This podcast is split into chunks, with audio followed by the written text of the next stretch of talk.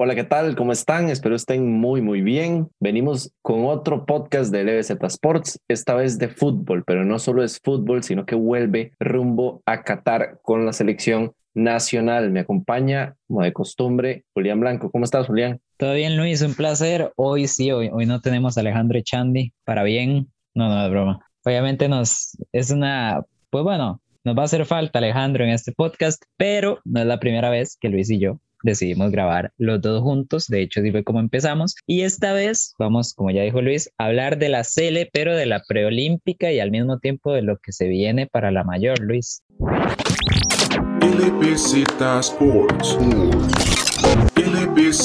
Sports.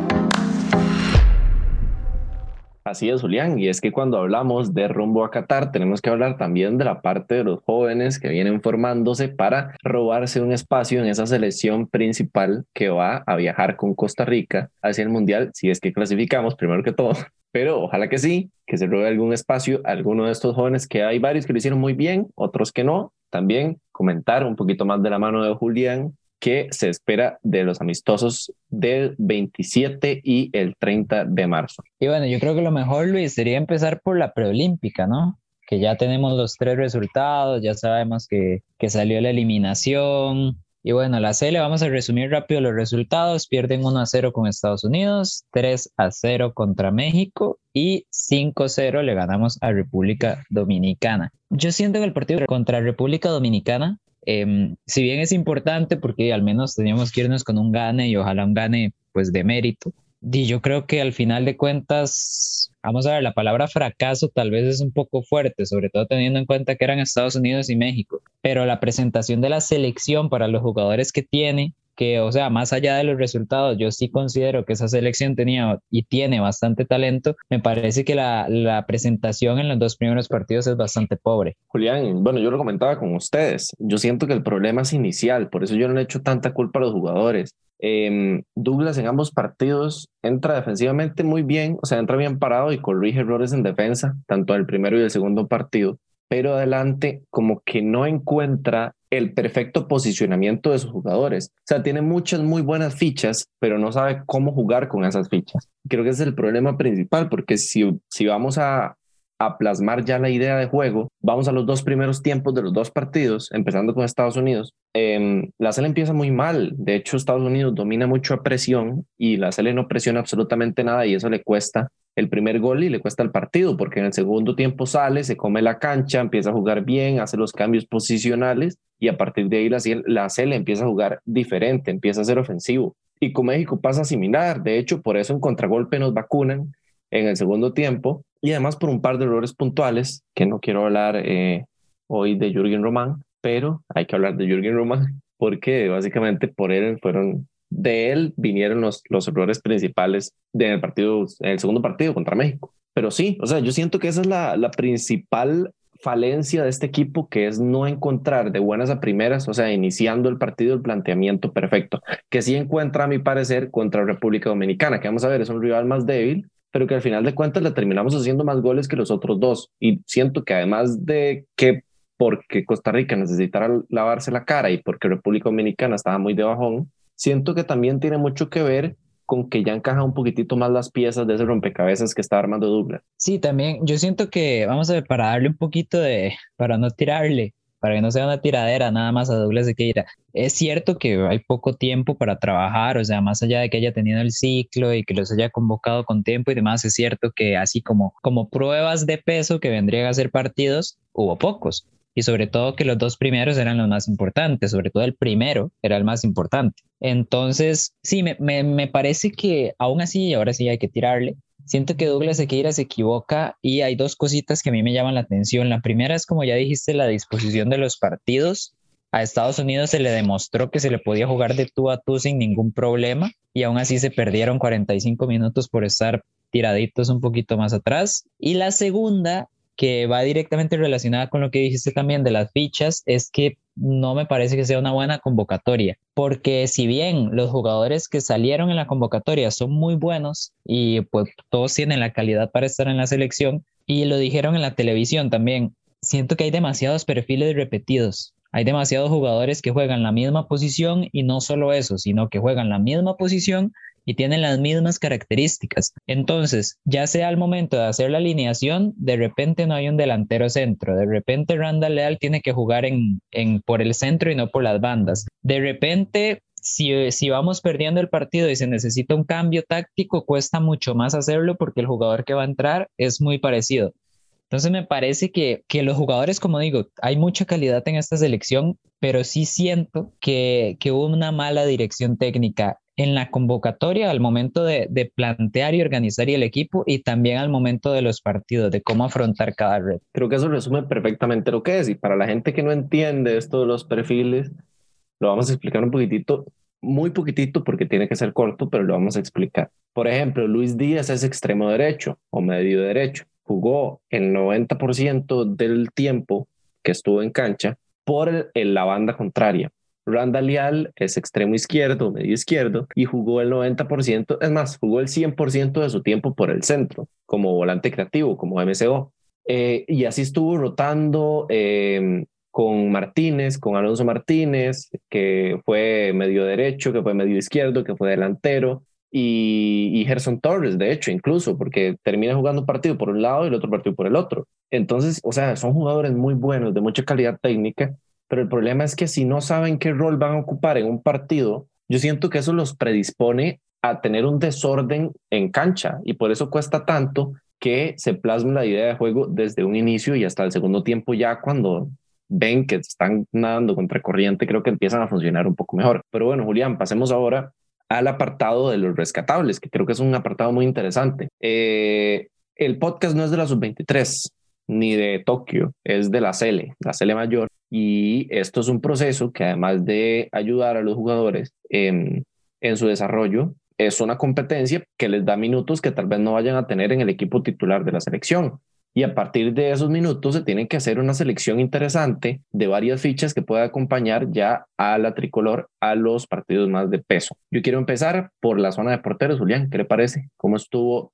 Chamorro? ¿Cómo estuvo Patrick Sequeira? Que yo lo voy a adelantar. Para mí Patrick Sequeira es el futuro del, del arco del país, portero con muchas cualidades muy importantes para un portero, el tamaño, eh, no le da miedo arriesgar el físico, juega muy bien su área, juega muy bien bajo palos. Em, creo que es un portero perfecto. Eh, tiene muchas cosas por desarrollar, está muy joven, pero lo está haciendo muy bien en el Celta y viene a la Celta y aporta. Y con Chamorro, vamos a ver, no me da tanta seguridad, pero siento que es un portero que cumple y por ahí la veo. Sí, yo, yo siento que Chamorro es un portero que, como dices, que cumple y la verdad no creo que se le pueda tirar mucho tampoco a, Chamorro. La verdad es que poco podía hacer en los, en los goles que recibió. De hecho, no había, o sea, no voy a decir que es este portero que, que gana partidos, porque no lo es, pero tampoco es un portero que va a cometer un error de estos que te cuestan un partido tampoco. Entonces siento que, que Chamorro la verdad hizo hizo un par de partidos bastante aceptables para lo que podía y voy a pasar más bien a la defensa. Me parece a mí que los laterales sí no son rescatables. De hecho, Ian Smith. Juli, yo, bueno, nada más me voy a meter un toquecito. Yo a Ian Smith le vi cosas muy buenas. Yo no. El problema es que también le vi cosas muy malas. Vamos a ver, eh, si lo comparamos con Jurgen, yo a Jurgen no le vi nada bueno, además de los tiros libres.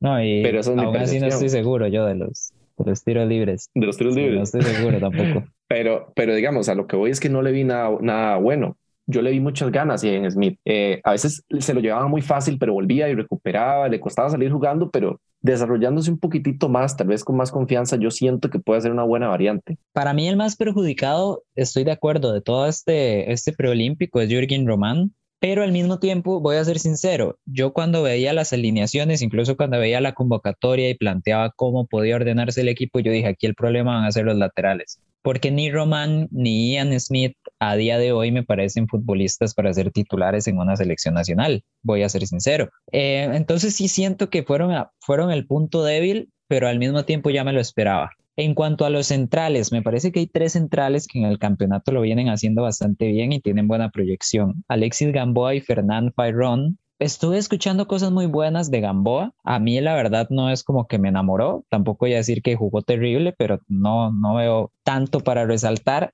A quien sí quiero resaltar bastante e incluso me llamó la atención que en el último partido terminó jugando en una posición que no es la habitual para él, es Aaron Salazar. Él sí me parece que da un golpe sobre la mesa, sobre todo porque no venía siendo habitual, o sea, no, no había sido convocado antes a una mayor y me parece que ahora sí se ganó el derecho a, ser convocado. Julián, para mí, Faerrón, no, vamos a ver, es que no se equivoca en nada, por lo menos para mí. Es este central que todo el mundo quiere porque sale bien con la pelota, es férreo, eh, entradas muy limpias, sabe qué hacer, dónde posicionarse, está muy metido en el partido y creo que por eso lo destaco.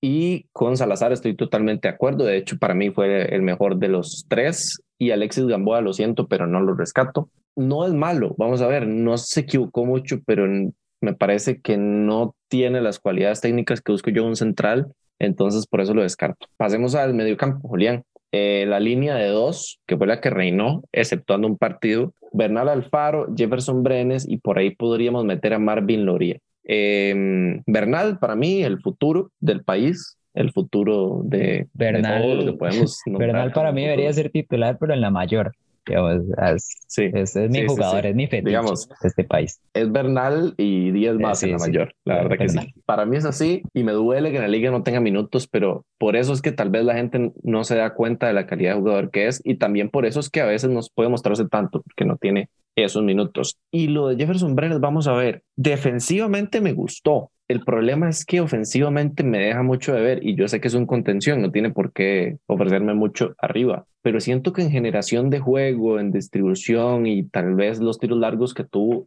me quedó un poquitito de ver, pero si se tiene que convocar, no me temblaría el pulso para llamarlo. Y bueno, yo estoy bastante de acuerdo con lo que dices. Vamos a pasar a la posición más repetida de todas. Alonso Martínez, Luis Díaz, Randa Leal, que como decimos terminó jugando por el centro, Gerson Torres, em, por ahí se me tiene que estar olvidando algún. Jimmy. Jimmy Marín también, ¿cierto? Yo sinceramente rescato a Randa Leal, debo decirlo, me gustó eh, cómo jugó Randa Leal y como decimos, eso que estaba jugando en una posición que no es la de él, o sea, no es la habitual.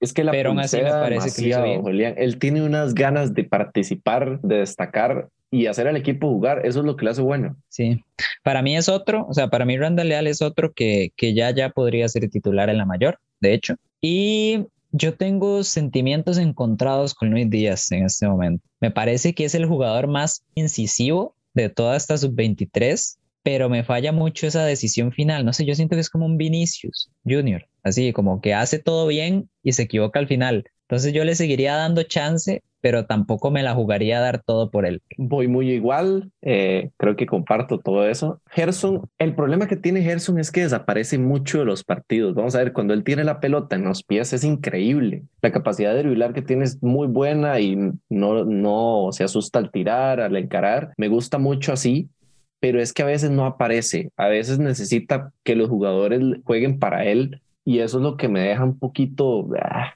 pensándolo, pero la verdad es que es muy buen jugador. Y Alonso Martínez, lo que me gusta es que es muy polivalente. Todas las posiciones que jugó. Eh, perdón, Luis, Alonso ha demostrado en la liga de este campeonato que, o sea, nivel le sobra. Sí. Tal vez no lo haya podido mostrar en estos tres partidos, pero yo estoy seguro que el, que el nivel lo tiene. Por lo mismo, y, y, como decimos, Julián, tal vez no se hizo presente en el marcador o tal vez no, no tuvo tanta suerte pero siento que es un jugador que en cualquier posición del campo eh, de tres cuartos de cancha para arriba se puede sentir cómodo y que puede generar peligro. Eh, convocable para mí. Em, Luis Díaz, de verdad, bastante de acuerdo. Y el otro que nos queda es Jimmy, que Jimmy no, yo con Jimmy no convivo, la verdad no me gusta Jimmy Marín. vino, vino con bajo nivel, la verdad. El, el, sí. el, el estar en Israel le pegó para mal siento yo. Y siento que, perdón, perdón, la verdad voy a ser sincero, pero es que siento que, vamos a ver, Randall Leal es pequeño y es flaco, pero yo lo veo formado físicamente a un nivel en el que yo puedo decir que confío en el físico del jugador, que yo lo veo preparado para competir, competir deportivamente. Pero con Jimmy no me pasa lo mismo, o sea, yo lo veo muy débil, lo veo muy endeble, veo un jugador que perfectamente le puede dar miedo encarar a un jugador más fuerte por esa carencia corporal tiene. Yo creo que eso es lo principal que me hace dudar de Jimmy. Y bueno, ya nos quedan nada más los delanteros, que me faltó a mí otro delantero en la convocatoria, o al menos que se utilizaran más. Eh, Manfred Ugalde no lució, pero con Manfred me sucede algo, con Manfred me sucede algo similar que con Alonso Martínez. Yo siento que la calidad la tienen. Simplemente no, no se les dio en estos tres partidos, pero no hay motivo para, para dejar de pensar en ellos como los jugadores que son. Y el otro Jürgens Montenegro, que la verdad tuvo poca participación, para mí debió haber aparecido más, pero sí, de, siento que de los delanteros a nivel personal no tengo muchísimo que rescatar pero al mismo tiempo tampoco diría que, que es como para catalogarlos de, de, que no tienen el nivel o este tipo de cosas para nada. Juli, yo es que de buenas a primeras, siendo Douglas Sequeira, hubiera salido con una 4-4-2 de libreto y meto a Jürgens y a Manfred y a un lado meto a Randa Leal y al otro a Luis Díaz y se la jueguen ellos dos y roto un poco a Alonso Martínez con Bernal Alfaro. Eso es lo que hubiera hecho yo. Eh, suave, Luis, Bernal con Alonso. No, no, no, digamos, Bernal siempre y roto a Alonso Martínez con Jefferson Brenes. Uno para dar un poquitito más de ataque, dependiendo del partido, las circunstancias, soltar un poco tipo, más tipo jugar 4-4-2 en línea, digamos, con Brenes y, y Bernal, o, o, meter a Alonso y jugar en rombo, digamos. Sí, como adelantaron un poco más, dar un poco más de libertad, pero bueno. Ya, ya entiendo. Eh, no importa qué hubiera hecho yo, lo que importa es que digo lo de los dos delanteros porque me parece que son extraordinarios. Eh, Jürgen sí, es cierto, no se le dio tanto porque no jugó tanto. Eh, de hecho, ningún partido fue titular, los tres entró de cambio y no pudo marcar diferencia, pero mm, no hay duda de que la calidad la tiene, tiene un buen físico, es un jugador que le gusta mucho el roce y eso me gusta, un delantero. Y lo de Manfred de Julián, es que me parece que es increíble, o sea, va bien con la cabeza, va bien por arriba, va bien por abajo, domina la pelota y domina su cuerpo increíblemente. Le metieron como 70 patadas en tres partidos y eso que fue titular solo en dos. Cada vez que tenía la pelota lo botaban porque cubría muy bien la pelota eh, y de cara al marco tuvo una y la metió, así de sencillo. Eh, entonces, vamos a ver, me queda un poquitito de viendo Manfred, quizá porque no le dieron todo el tiempo que se merecía jugar, pero en lo que estuvo no tengo un reproche para Manfred. O sea, la verdad lo hizo muy, muy bien y no es porque esté enamorado eh, del fútbol de Manfred Galde, que sí es cierto, pero de verdad siendo objetivo yo siento que no hay nada que reprochar. Y bueno, con esto yo creo que podríamos cerrar ya lo que fue la preolímpica, como decimos, al final queda muy mal sabor de boca porque con los jugadores que hay se pudo y se debió haber hecho algo mejor. Yo creo que es otro fracaso de, esta, de este ciclo, por decirlo así, en la fe de fútbol. Pero bueno, ahora pasemos a lo que le, a lo que le depara la selección mayor y es que Costa Rica lleva, ¿cuánto es Luis? Más de un año, ¿cierto? Como año y medio de no ganar un partido. La verdad es que es terrible, o sea, da pena hasta decirlo y prefiero no aprenderme el dato por lo mismo. Pero bueno, la cosa es que... No me acuerdo. Sí, no, o sea, yo, sé que la última vez que le ganamos fue a Curazao en la Liga de Naciones. Entonces hágale números. Y a Curazao, ¿verdad? Pero bueno, no es por desmeritar a Curazao, pero bueno, las cosas como son, ¿verdad? Y, y bueno, como ya dijiste al principio del podcast, tenemos dos amistosos, el primero contra Bosnia-Herzegovina y el segundo contra México. Me parece que son buenos amistosos, la verdad, aquí sí nos lucimos un poco, me parece que son buenos. Bosnia es una selección fue a Brasil 2014, es el único mundial de su historia. Apenas ha participado en seis eliminatorias, en este momento está participando en la séptima, así que tampoco podemos decir que, que tenga una historia muy grande, ¿verdad? Sobre todo porque recordemos que Bosnia antes pertenecía a Yugoslavia y eso era toda otra historia. Pero bueno, el punto es que si yo tuviera que catalogar a Bosnia, yo diría que es, obviamente no es como las potencias, digamos Francia y esto jamás, pero eh, sí diría que está tal vez un escaloncito abajo de una Suiza, una Polonia, por decir así. Yo pondría Bosnia tal vez al mismo nivel que una Ucrania, una Rumanía, una Austria, no sé, como por, por si se dan una idea. Y si igual siguen desubicados, pues bueno, tranquilos que aquí hicimos nuestra investigación. Bosnia, eh, para los que no lo saben, eh, ya iniciaron los clasificatorios europeos al Mundial del 2022 em, y Bosnia viene de jugar contra Finlandia en Finlandia. El partido terminó 2 a 2, fue un partido de bastante ida y vuelta. ¿Qué se puede sacar de ese partido? Y viendo un poquito la convocatoria. A Bosnia le cuesta la defensa. Tanto los laterales como los defensas centrales no dan mucha seguridad. El que sí eh, resalta bastante, y es por eso mismo de que la defensa es floja, es el portero. El portero Ibrahim Sejic Juega en el Konyaspor de Turquía. Como digo, resalta bastante, hace varias paradas de mérito. El mediocampo de Bosnia es bastante dinámico y bastante móvil, digamos, tiene, tiene buen físico, buen recorrido. Obviamente destaca Miralem Pjanic, que de hecho si juega contra la Sele, jugaría su partido número 100 con la selección.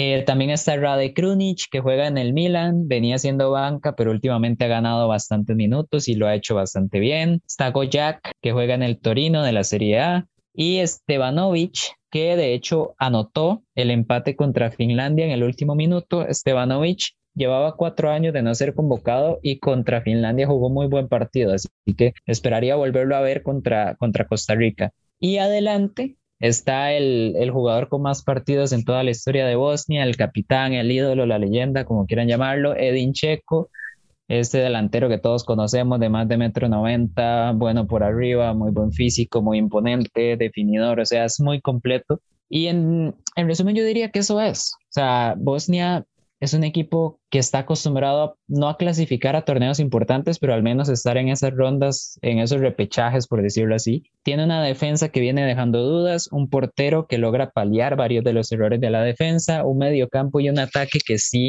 funcionan mejor, que logran producir bastantes ocasiones, pero a veces les puede llegar a fallar un poquito la definición. Y ahora sí, para terminar con este mini análisis y darle un poquito de, de palabra a Luis, eh, destacar que el entrenador Ibailo, si así se llama, Ibailo, Petef, debutó contra Finlandia con la selección de Bosnia. Entonces este partido contra Costa Rica apenas va a ser su segundo partido como seleccionador nacional, lo que quiere decir que al mismo tiempo Bosnia y Herzegovina está pues empezando un nuevo ciclo. Así es, Julián. Eh, yo quería repasar un poquitito para aquellos que no sepan lo que hace Ronald González en su convocatoria. Los porteros, los de siempre, Navas, Moreira, que son los dos porteros más en forma, y Esteban Alvarado para completar la lista. En defensa, me preocupa algo en defensa. Hay mucho, mucho lateral y muy poco central. De hecho, de centrales están Waston, Juan Pablo Vargas y la posibilidad de reconvertir a Francisco Calvo a central, pero el resto son Keisher Fuller, Pablo Arboin, Cristian Gamboa, Brian Oviedo y Ronald Matarrita, que todos son laterales por izquierda o por derecha, pero son laterales. Ahí hay una falencia importante que creo que después Pablo, vamos a comentar. Yo creo que Arboin puede jugar de central. Pero es que yo no, yo no me la jugaría a poner a Pablo Arboin de central en la selección, Julián. Depende, o sea, yo, yo sí me la jugaría, la verdad. De hecho, con Santos viene jugando, pero es que Santos juega línea de tres también. O sea, hay que poner el ejemplo de que Christopher Meneses juega como central izquierda. Entonces, vamos a ver, por ahí puede cambiar un poquito, ¿verdad? Sí, igual pero se puede armar ah, yo me la jugaría, yo me la jugaría. Igual, vamos a ver, para mí, o sea, es que, por ejemplo, Ian Smith está en esa selección reemplazante y uno se queda pensando también, ¿verdad? Que los laterales, o sea, Salvatierra debe estar en la casa volando todo. Ah, no, pero, pero no, no, Julián, no nos pasemos. Volantes están Celso. Eh, aquí la línea de volantes me parece lo más balanceado de la convocatoria. Está Celso, que es un volante mixto, un poquitito más replegado, pero con mucha salida de balón. Alan Cruz, que es un volante mixto, Jelsin, que es el único contención, Brian Ruiz y Christopher Núñez como creativos, Barlon Sequeira, ah bueno, y Wilmer Sofeifa, también creativos, y Brian, eh, perdón, Barlon Sequeira y Sujander Zúñiga como los extremos que se pueden sacar, pero también en la línea de delanteros complementan como extremos Lassiter y Campbell, que puede ser eh, tanto extremo como creativo como delantero, que es muy polivalente. Y completa la lista Johan Venegas, que es como el Thomas Müller de Costa Rica, que puede jugar en todo lado, pero que tampoco es destacable en todos los lugares. Y Felicio Brown del Wisla Cracovia como el único nuevo referencial de la convocatoria. Julián, y ahora sí, repasamos las dos nóminas. ¿Qué se puede esperar del partido con Bosnia? Yo veo un juego muy, muy Waston dijo en la conferencia de prensa que veía con Bosnia y Herzegovina un partido muy abierto, muy disputado, con mucho ritmo. Yo no, yo un partido, un partido muy sucio, como muy lento. De, A ver, el, el partido de, de, Bosnia con Finlandia fue muy, muy, muy, o sea, fue, fue, fue movidito, la verdad, fue, fue entretenido, hubo jugadas de un lado y del otro. Pero sí, o sea, yo siento que sí va a ser un partido abierto en el sentido de que va a ser un partido parejo. O sea, ni mucho menos considero que Bosnia nos vaya a meter 3 a 0, por ejemplo, ¿no? No lo considero así. Pero también, como digo, es una selección de nivel. Siento que es un buen amistoso y que por ahí el partido va a estar abierto por lo parejo y, y lo abierto, valga la redundancia, que estaría ese resultado, el marcador. Eh, ¿Qué podríamos esperar de la alineación, Luis? O sea, yo creo que Calvo va a ser el lateral izquierdo, si soy sincero. Me parece que. Yo creo que Brian Oviedo. También puede ser Oviedo. Es que. Es que yo veo en un partido, Julián, perdón que interrumpa, yo veo un partido Calvo de lateral y en el otro de central. Entonces, en el que no es lateral, puede jugar Brian Oviedo de lateral. y pone Calvo de central, qué sé yo, haciendo dupla con Waston o con Juan Pablo Vargas, porque si la Cele sale, se le ocurre salir en un partido con Juan Pablo Vargas y con Kendall Waston, ojalá nos, ah, agarre, ojalá nos agarre México con el Chucky Lozano y con Diego Laines, porque nos hace una, pero una basura. Sí, sí, sí, de acuerdo. De hecho, para mí, para mí Calvo tiene que ser titular en la Cele, ya sea como central o como lateral. Me gusta más de central, ahí estoy de acuerdo. El punto es que Ronald González sí lo venía usando más como lateral, pero se me iba al detalle. Yo creo que en la última convocatoria Brian Oviedo estaba lesionado, entonces tampoco, tampoco estaba presente. Pero bueno, el punto es que sí, Calvo para mí tiene que jugar. Lo más probable, seamos sinceros, es que juegue Kendall Waston por encima de Juan Pablo Vargas. El lateral derecho, y yo creo que va a ser Keisher Fuller, porque es que vamos a ver quién, quién es la otra opción. Gamboa está lesionado, ¿no? Ok, sí, pero tenemos a Arboin y tenemos a Ian Smith. yo, es, que, vea, Julián, yo le voy a ser sincero. Yo, antes de poner a Fuller, pongo a Smith. No, ya no. Es que, te tiene, tiene rodaje internacional, ya viene con ritmo de competencia en una selección, ya tiene más experiencia en un equipo más importante. Pero la diferencia es que Fuller, Fuller ya me demostró en la Copa Oro que, que puede llegar a rendir estamos de acuerdo, viene siendo banca toda la vida de Orlando Galo en Heredia, o sea, este último año. El punto es que Ian Smith viene siendo banca el último año de Salvatierra. Y Pablo Arboin, como te digo, no es que esté jugando de lateral derecho tal cual en Santos. Yo creo que va a ser Fuller por la experiencia que tiene con la mayor de haber estado en la Copa Oro y haberlo hecho bien. Pero bueno, antes de que de darte la palabra, vamos con el mediocampo. Celso es titular indiscutible y me parece que Alan Cruz es el otro indiscutible, ¿no? O sea, yo creo que ya Yeltsin se iba relegando un poco ese puesto. Yo es que, Julián, a mí me da mucha cólera que todos los entrenadores de la sala jueguen igual, porque digamos, si no jugaban antes con línea de 5, vienen y ponen el mismo planteamiento en todos los partidos. El 4-4-2 Sí, el 4-4-2 básico. A mí me gustaría mucho ver variantes en ese medio campo un 4-3-3, tal vez. Ajá, me gustaría mucho. Con Celso y Alan Cruz, tal vez un poquitito de pivote, o si no, con Jelsin Tejeda, dependiendo, dependiendo de la exigencia del partido, igual que mencionaba con la sub-23. Y tal vez poner. Ah, bueno, igual, igual podría, sí, un 4-3-3 con Celso, Alan y, y Brian estaría interesante. Sí, Porque yo sí no veo, sí no veo a Brian, perdón, no veo a, a, Brian Ruiz jugando por una banda. Ahí sí. No, yo tampoco. Me cuesta, me cuesta verlo ya. Y de hecho en la liga juega de contención. Juega, en la media. De hecho, e, él es de hecho, lo más probable es que juegue en Celso y Brian. Es que no sé, es complicado. Porque, porque si, si, juega 4-4-2, lo más probable es que si Brian juega, juegue en esa línea de dos, que, que tenga mucho trabajo ofensivo. El punto es que no me parece nada adecuado que Alan Cruz llegue a ser banca, la verdad. A mí tampoco. A mí tampoco. Brian, eh, Alan Cruz demostró una Copa Oro que creo que para mí fue el mejor jugador de la Copa Oro. Para mí también. Y tiene, y, o sea,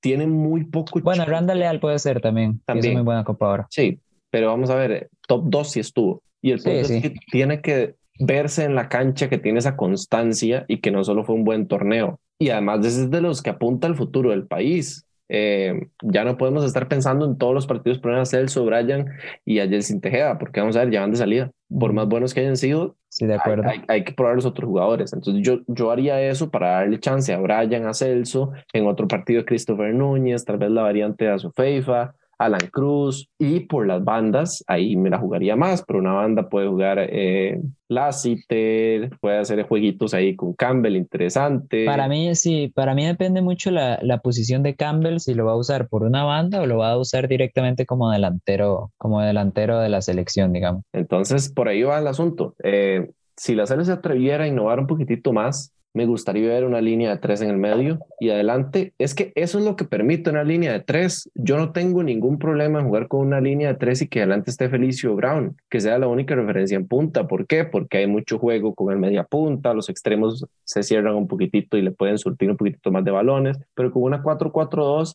es renunciar a tener la posición de la pelota y a tratar al pelotazo de, de darle a, a Felicio Brown, si es que juega, el chance de pivotear y a pivotear a nadie porque nadie va a hacerle compañía en, en, esa línea ofensiva o por lo menos para recibir. Entonces creo que esa es la falencia, pero vamos a ver, son amistosos muy, muy interesantes que son muy distintos y por eso es que me gustan, porque uno es un equipo más de choque que tiene la pelota y otro es un equipo más explosivo. Sí, totalmente. De hecho, México, eh, México quitando a Raúl Jiménez, que, que está lesionado, y al Chicharito, que por decisión técnica el Tata Martino no lo convocó, después de ahí están todos. O sea, Messi, México no se guardó nada. Está Ochoa, Edson Álvarez, el Chucky Lozano, que viene recuperándose de lesión. Yo creo que mejor no eh, el tema de la convocatoria. el amistoso contra México es, muy importante. Es absurdo. Sí, o sea, claramente estamos a años luz de México, aunque a algunos les duela admitirlo, pero es la verdad. De hecho, de Estados Unidos también hay que decirlo. Pero eh, siento que es bastante útil. Yo creo que estamos más años luz de Estados Unidos que de México. Yo creo que sí, o sea, y si algún mexicano nos escucha, discúlpenos, pero aquí en Costa Rica yo creo que ya le tenemos más miedo a los gringos que a los mexicanos. Pero bueno, el punto es que sí, el, el amistoso contra México es muy importante, no solo para medir el nivel de la Cele, sino que medimos el nivel contra un rival directo, porque de hecho cuando se acabe esta fecha FIFA, o sea, cuando después de ese amistoso contra México, el siguiente partido de la selección sería la Liga de Naciones contra México. Y ya eso sí es un torneo oficial. Entonces ya ahí no, no podemos andarnos con pruebitas y cosas de ese estilo. Entonces yo siento que ese amistoso es el más importante de los dos, pero al mismo tiempo los dos son súper importantes. Yo siento que hay muchas cosas que probar de la Cele. Ya estuvimos hablando quién es el lateral, quién es el central, la alineación. Hay que ver porque, porque o sea, definitivamente hay que cambiar algo en el sistema de la Cele. Dudo todavía de Ronald González como, como técnico. Yo creo que todo el país lo hace, pero bueno, esperemos que, que al menos llegue a innovar un poquito y, y tome al, pues las decisiones acertadas, por lo menos. Sí, Julián, eh, estaba un poco mal viajado porque me estaba imaginando una CL con un 4-4-2, no importa, pero con eh, Bernardo Alfaro y Alan Cruz en media cancha. Sí, claro. Y, me fui, me fui totalmente. yo espero que eso sea mi vida en un futuro, pero bueno. eh, Julián, ¿algo más que repasar? ¿Algo que quieras comentar? Yo creo que de comentar, para que la gente entienda, porque tenemos un poquitito de miedo a México, que antes dije que no, no era tan importante. Voy a leer piezas fundamentales de la convocatoria. Memo Ochoa, que es creo que el portero más reconocido de los últimos tiempos de México, Edson Álvarez, Néstor Araujo, em, Héctor Moreno, Carlos Alcedo, que creo que son los cuatro defensores más importantes de la actualidad de México, Jonathan Dos Santos, no está Giovanni, desde hace ya rato no viene siendo convocado, pero el medio cancha me parece una vulgaridad, o sea, la, media cancha es guardado, Héctor Herrera, Laines, eh, Orbelín Pineda, Rodolfo Pizarro. Pizarro, sí. Pizarro eh, hizo muy buena Copa ahora, de hecho, sí. hay que decirlo también. Bueno, yo no entiendo por qué rechazó irse a Europa para ir a jugar a Estados Unidos, la verdad. Sí. Pero, eh, bueno, la línea de ataque la complementan nada más y nada menos que un jugador que todavía está vivo en la Champions League, como el Tecatito Corona, el Chucky Lozano, que viene destrozando la liga italiana en, en en el Napoli. Viene de lesión también, viene de también. lesión. Hay que tenerlo en cuenta. Y Alan Pulido, que... Y Alan Pulido. Y falta Raúl Jiménez porque, uff, sí, sí, sí.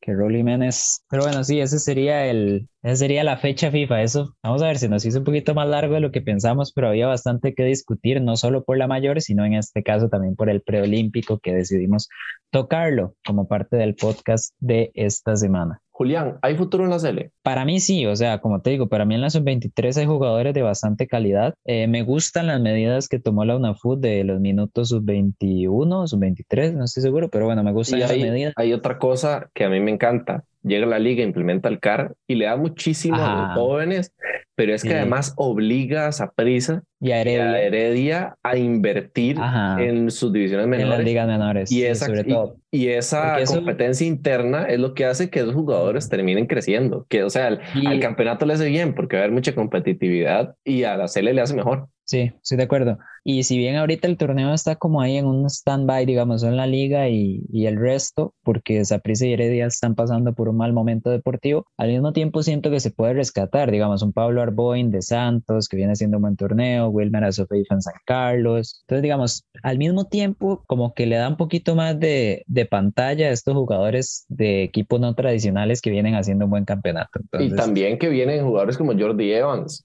que, que son interesantes. El, propio Yael López, que no está convocado, cosas de este estilo. Entonces, de hecho, ver a Suander y ver a Barlon en la mayor a mí me llama la atención también. Entonces, yo creo que si hay futuro en Costa Rica, lo que me preocupa, y voy a ser sincero, lo que más me preocupa del fútbol de este país es, es la administración.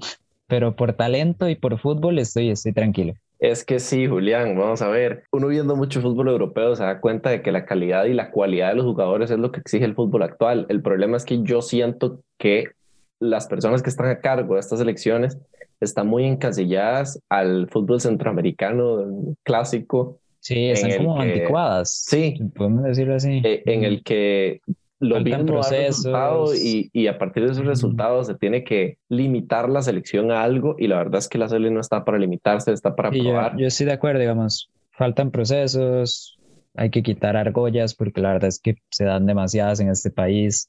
Y hay que innovar también, em, la forma de juego. Hay que innovar, o sea, hay, hay muchos conceptos y demás, o sea, lo, que, lo mismo que me dice, toda la vida la selección jugando un 4-4-2, no sé, a veces, a veces sabe a poco también. Entonces sí, Julián, estamos muy de acuerdo en eso y esperemos que ustedes también estén de acuerdo y si no lo están, eh, pues no me importa, si no lo están...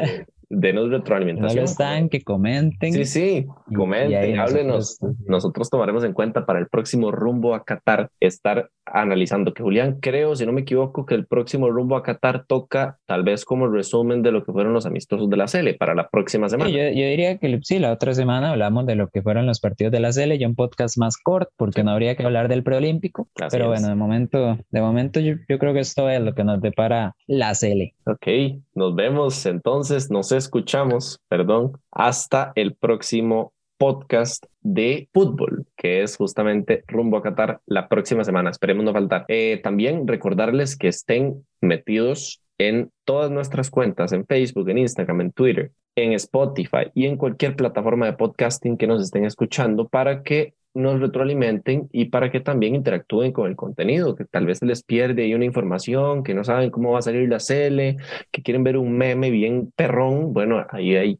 métanse en LBZ Sports y de todo van a encontrar. También recordarles que el lunes hay podcast de baloncesto, miércoles, cuando hay NFL, hay podcast de NFL, ahorita no hay. Podcast de, sí, aquí hago un pequeño inciso, a mí que, me, que, que soy fan, o sea, yo soy fan de los, de los mismos podcasts de baloncesto que, que hacemos aquí. Eh, la selección femenina, la mayor en este momento, está jugando el centroamericano. Le está yendo muy mal, por si no sabe. Eh, o sea, la verdad que lo más probable, o sea, no pinta nada bien a como está ahorita, pero bueno, de eso les va a poder hablar David en sus podcasts, que ya volvieron los podcasts de baloncesto nacional, entonces, para que estén atentos también a eso. Así es, Julián, y es que yo no entiendo por qué la gente no nos escucha, que si usted nos escucha, bueno, siga escuchando, porque vale la pena los podcasts y se discuten temas muy importantes para el futuro del deporte nacional. Un placer estar con vos, Julián. Espero que hayas pasado tan bien como lo pasé yo. Y hasta luego a todos y a todos ustedes que nos escucharon. Esperemos escucharnos el próximo viernes. Hasta luego. Sports. Sports.